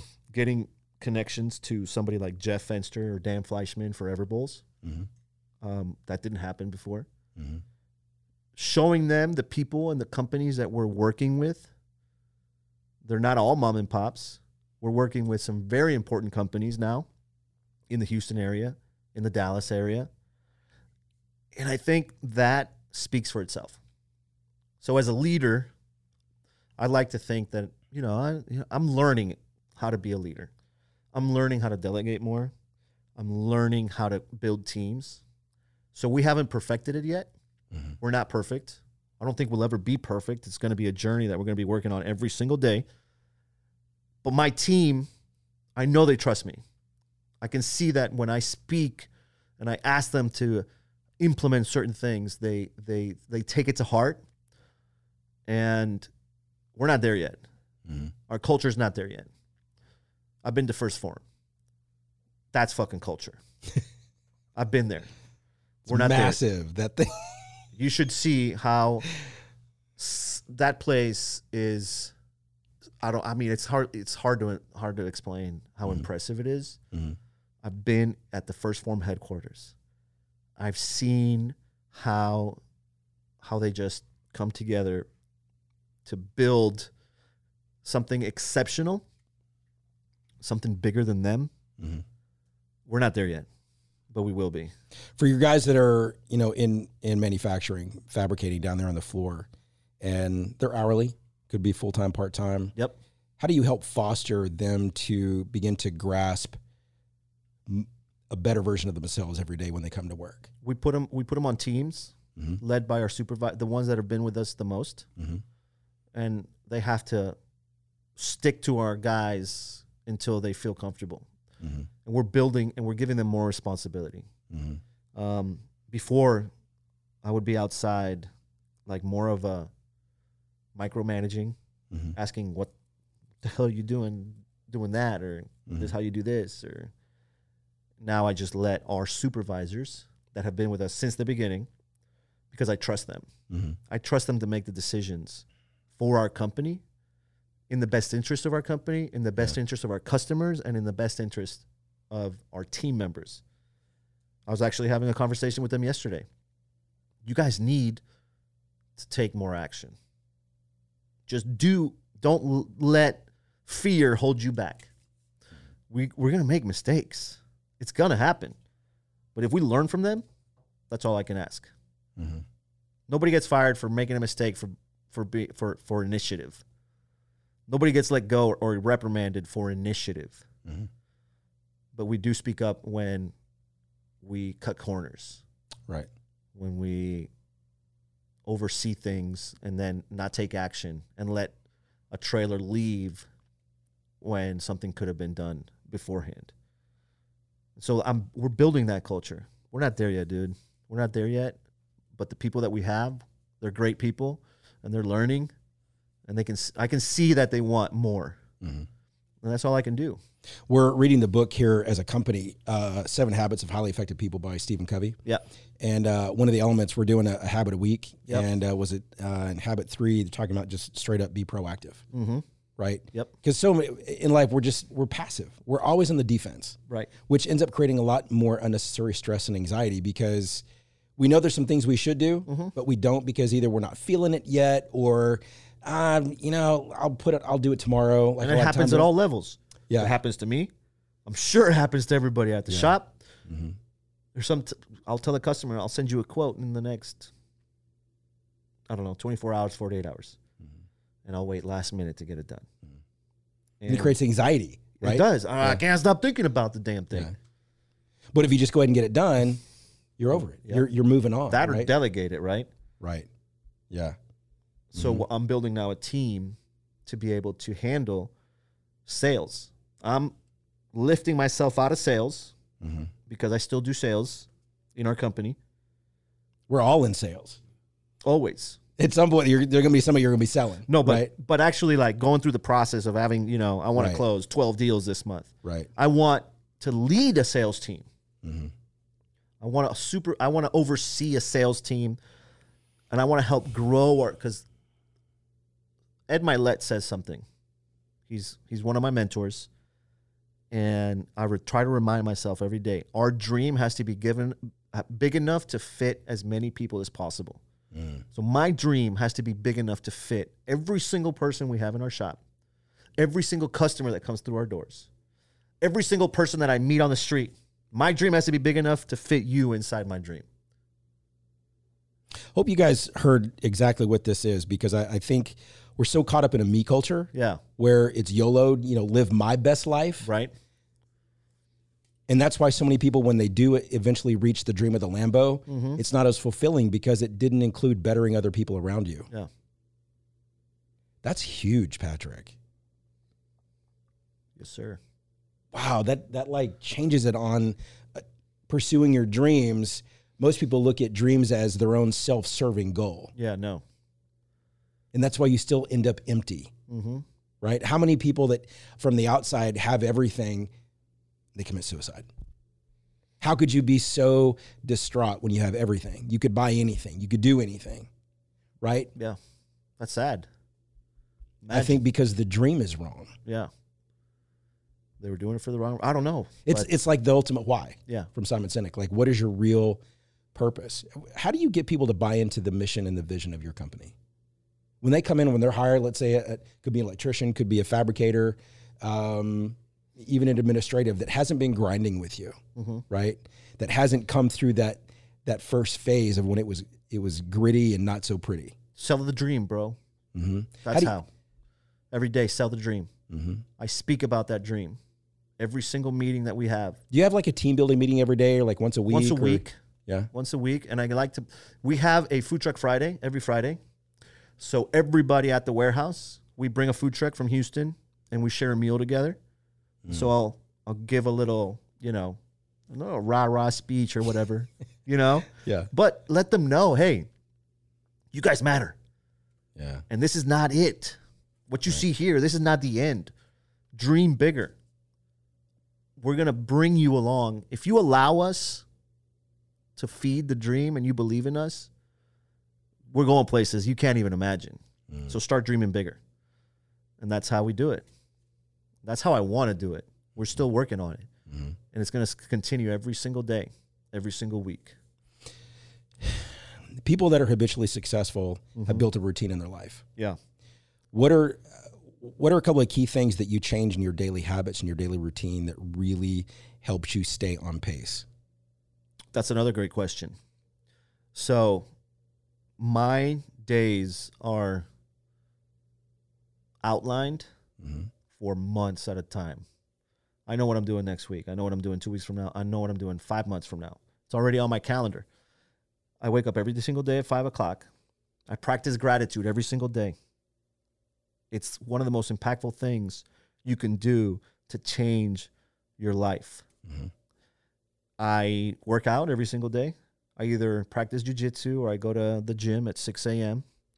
Um, I joined jujitsu about a year ago. I do it on purpose to get myself uncomfortable. I want to be uncomfortable. I want to be challenged. I want to do something that I feel that I suck at and that I need to get better at because it humbles me. you get choked out every single day. And so I'm going to like Dallas. entrepreneurship. It's exactly like entrepreneurship. So I'm I'm going to Dallas for the week for for a couple days to be with my Apex brothers and sisters, and I'm taking my gi with me. I'm gonna go find a gym because on Thursdays I usually have a private with my Brazilian Jiu Jitsu professor. I'm not gonna be able to do that, but I've found that if I stick to the routine that I have when I'm at home, I feel better, I perform better, I make better decisions, and obviously I'm not perfect. There's days that I that I that I miss. But as long as you get back on that horse the following day, you will continue to progress, you will continue to get better, and that's what I focus on every single day. So my routine, wake up early, work out, practice gratitude, and um, read a book.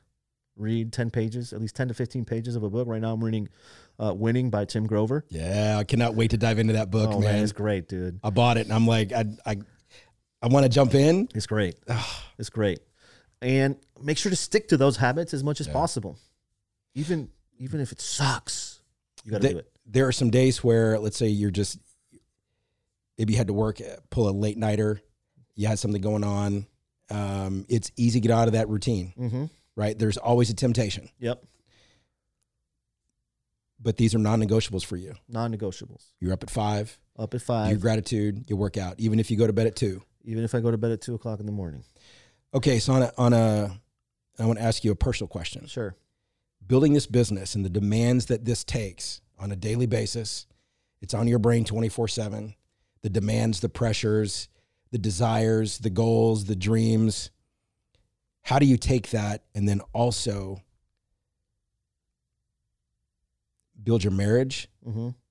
and be present for your kids?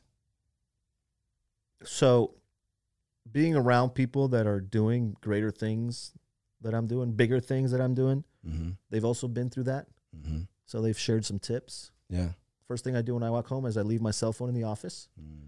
and I don't touch it for at least an hour. I, or I leave it on the on the on the as soon as I walk in, I just put it down Mm-hmm. because if not, I know I'm attached to that phone, and I'll stay focused for at least an hour with my kids and my wife. Funny story is I've had date night on my calendar for over a year, and I opened up in our group after Million Dollar Mastermind, which is Ryan Stewman's live live um, event, and we had we got to see a lot of speakers. That with Steve Keith- Weatherford? Steve Weatherford was there. Yeah, I was on that. Keith. I was, yeah. You were online. Yeah. Nice. There was amazing guests. Sean Yeah. Whalen was there, Yeah. and I knew I wasn't living my best life because there's things that I've had on my calendar that I hadn't been doing. One was a relationship with doing the the date night with my wife. Mm. That's something that now is a non-negotiable. We've gone on four, three date nights in a row, and putting them on my calendar, making sure that I invest the time to build that relationship with my kids and my wife is something that I still struggle with, but I'm working on. And is putting your phone down, being present, spending time with the kids. The two older kids is the ones that I want to be able to connect with more that I haven't been able to find that rhythm yet. You know what I mean? Mhm. They're older now. It's like they live upstairs and it's like It's people weird. It's weird, isn't it? weird. It's like they're not there. We our minds remember them when we were playing trucks with them, Yeah. and now they They don't want to be with us. We want to be with them, but we know that we're not cool. exactly. You know, and that sucks. Yeah. Right. So we're going on vacation. That's something that I build like before going on vacation. Remember when we just talking when we were talking about money? Mm-hmm. Zero vacations, dude. We couldn't afford to go anywhere, or I had to put it on a fucking credit card, and that would stack up. Mhm. So be more present with your kids by putting your phone down. If you're Jim Rome, I listen to Jim Rome every single day on my way to jiu-jitsu or the gym. When you're at work, work. When you're at home, be home. When you're at 100% tilted, be at 100% tilted. Just be there, Mm-hmm. focus, and be present. So that's what I try to do every single day. you know, with a lot of demands, things that come up, because clearly jumping into this uh, this business path is demanding. Mm-hmm. I know for me that if my wife and I are not on the same page, I I am not at my best, and I I'm not I don't have the capacity to give Yeah. um, because I at home I'm not rooted. Yeah. If something's off at home, I'm off. Oh, it reflects Everywhere. Yeah. right? How do you uh, work through that as demands come up and you got to go here, you're going to go there, to where your wife never feels like she's on the back burner? Because you got date night, but when you get home, you get home. It's a challenge. hmm It's a challenge. Right now, my traveling in the next few weeks is going to be intense. Mhm. Next week, I'm going to be in San Diego. At the end of the month, I'm going to be in Nicaragua. Then I got to go to Dallas again for another event. And so my wife, I've been prepping her for at least 30 days now. And it's reminding her that somebody said something. Kurt Linnington actually said this, another Apex brother. He said it in one of the events.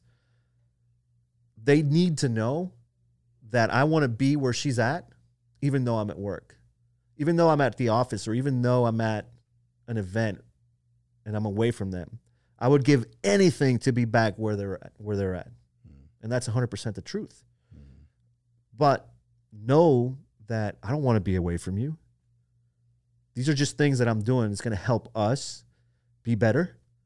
And the moment I get the chance to be back, I'll be back. The moment I get the chance to leave work, I'm going to leave work. The moment I get the chance to be with you, I'm going to be there. Just reminder every single day. Mhm. And also, you got to spoil them, dude. Yeah. Yeah. Um, Pops, uh, he brings his wife flowers every Friday. No He's way. Been doing it for like 30 years. Wow. I'm to start doing that. He goes, "That's just what I do." Yeah. Right? Exactly. He goes, "I don't miss a Friday." yeah. Uh, and and uh, you know, you think about you, you know, you talk about theory and people talk about building relationships and you know, growing in a marriage. But I always, I always love to hear how other people are doing it. hmm You know, because as we're so driven, we want to accomplish so much in life. We also have this relationship of a lifelong partner that no, no matter what we do, they're there. Yep. They've been with us at our worst. Yep. For sure. Put us in check. Yep. Yeah. Quit. I got a Sicilian wife. She will put me in check quicker than I than, than a Ferrari. You know what I mean? Yeah, and it hurts the ego, Yeah. but she's also right. They'll tell you the truth, bro, and the truth hurts, kid. Man, it it goes deep sometimes. Yes, it does. And I want to be mad, but I can't because I know she's right, and Oh, I'm yeah. like, but I also don't want to say that. you know, but at the same time, you know, and I think that comes with our masculinity, where uh, that alpha part of us, that, and we were talking about this the other day. Uh, there seems to be kind of a demasculiza- demasculinization of men. I, I mean, it's weird, dude. I don't know how it's happening, but it's weird. It is weird, you know. I can't put my. I don't have time to focus on it, but I see that. I see it. I see Yeah. the the shit, the the new ads that are out there. Guys wearing dresses, and not that, that there's anything wrong with it, but it's just weird. There's there's there's a not part. men wearing dresses as in like um, there's anything wrong with you know transgender people or anything like that but actually like putting i, I mean i don't get it dude it- it's it's it, it's a it's a neutralization, right? To to be no different, uh-huh and that there is a level of that alpha male that's needed. but why why why do they do that I don't know. why man. does there need to be a I honest I'm honestly really curious. i don't get it i don't mean i just don't get it But then you know, it's like my my issues with money growing up, where I felt guilty about wanting to make more money. Um, being alpha, sometimes you feel guilty, Mm. right? Like you're almost insensitive. You know, yeah i guess you know when you maybe you're not in tune with all of your feelings. Now, I'm kind of like you. I, I'm I'm I'm a softie. I'm an emotional guy, right? me too I love to go in the fields. Um, but then because of that, I also know I've learned how to, okay, you're getting too much in your feelings and that's guiding your decision making. yeah You got to back off that, oh yeah right? yeah Um, because I've been kicked in the face too many times from letting my emotions rule my decision making. Self sabotaging myself from emotions, right right? When it had nothing to do with me. yeah That's just my reaction. Tim Grover speaks of this a lot mm-hmm. about mm-hmm. making decisions with your emotions instead of letting your actions and logic guide your decision making. Well, I mean, let's look at it emotional, emotionally, especially when something's painful. Mm-hmm. Our reactions, we want to mitigate that as fast as possible. We don't care how, we just want it over. Yeah. That's that's defensive decision making. Yep. That's not our best. Yep. Long term, I mean, there's a reason why the offense are the ones who put the points on the board. Yeah. They're coming on the field knowing we have a plan to win. The defense, we got to try to read to figure out what they're going to do. You're you're reacting on defense. Yeah. Offense, you're being proactive, right? Yep. But when we get caught up in emotions, I cannot tell you how many times I was talking to a friend of mine. Uh, I, I have this talk a lot. The level of self awareness, like anytime I have an emotional reaction, why did I just react that way? Yep. Why am I being such a sensitive, Yeah. right? Am, am I that insecure from my childhood? What happened? Why did I act like that? Bro, You're definitely more self aware. Bro up. yeah. you know, bro up.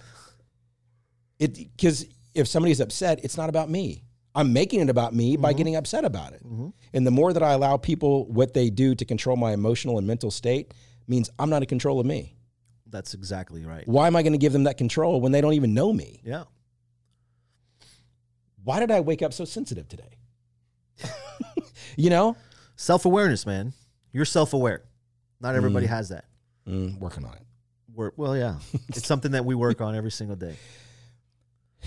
Patrick, for anybody that has an interest in the food truck business, where can they find you? At Patrick Bolanos HTX. At Trailer King Builders on Instagram. Mhm. And Facebook. They could find us on Facebook too. Mhm. Trailer King Builders and at Patrick Bolanos on Facebook. All my accounts are public, so you can just find and add and interact with me. You are because you go live a lot. I do You, almost every you talk to people. Yes. Uh-huh. You let people in. Yeah. If you could give people two two nuggets hmm in life in general, whatever they're doing to help them become a better version of themselves, if they're feeling stuck and depressed, they feel hopeless, or they have a goal, whatever it may be, what would be two nuggets to encourage people? One thing I would do, the first thing I would do, I've said it, I'm going to repeat it again. Practice gratitude. Mm. Start doing it immediately. Mhm. Wake up in the mornings, write down what you're thankful for. It could be anything. Thankful for the glass of water you just had, the oxygen you're breathing. If you do not have gratitude for what you already have, you'll never be grateful for what you want to get. That's one. Mm. Two, take massive action. Take massive action. Don't let the fear and indecision get in your way. If you want to do something, just do it and make it happen. Those are the two things that I s- would recommend. What would you recommend to any CEO or anybody in, in a leadership role of influence who is struggling with uh, their team? What would be an encouraging piece that you would give them of how to how to help shift their team? I would say the first thing I would do is try to be more empathetic with their team, figure out what drives them, figure out who they are, figure out what their dreams are, ask them, talk to them about their dreams, Mhm. and then build off of that. If you have an employee who's struggling with just not being able to get anywhere with their manager, or their supervisor, or their leader, what would you recommend that them recommend they do? With the employee, Mhm. um, reach out, communicate, ask. Mhm. I used to be an employee. I used to manage people. I mean, still manage people, but I used. You get farther if you ask questions. Mm. So Seek to understand first, not to be understood. correct. If there is any book that somebody should read to literally help them see life in a different way that can set them off to a positive tra- trajectory, what book would that be? Oh man, I got a long list of books, but anything with Dr. Joe Dispenza. anything Dr. Joe Dispenza, Becoming Superhuman. I forget the other titles, but start with any of those books. Mhm. They're going to change your life. Guaranteed. And if they don't, call me. This episode of 100% Tilted brought to you by Trailer King Builders and Dr. Joe Dispenza. Dr. Joe Dispenza is awesome, dude. Patrick, my man, thank you for coming today. Thank you for having me. Thank it's you been for a being blast, so. dude. Thank you for letting people in. No, thank you. Building a business and just Yeah. life and growing that as a man. And I really do appreciate just you being here and taking your time and your very busy schedule. But thank you, man. I appreciate you, bro. Yeah, you Thanks too. Thanks for man. having me. Guys, thank y'all. Remember to go check him out at Trailer King Builders and check out and follow what he's doing.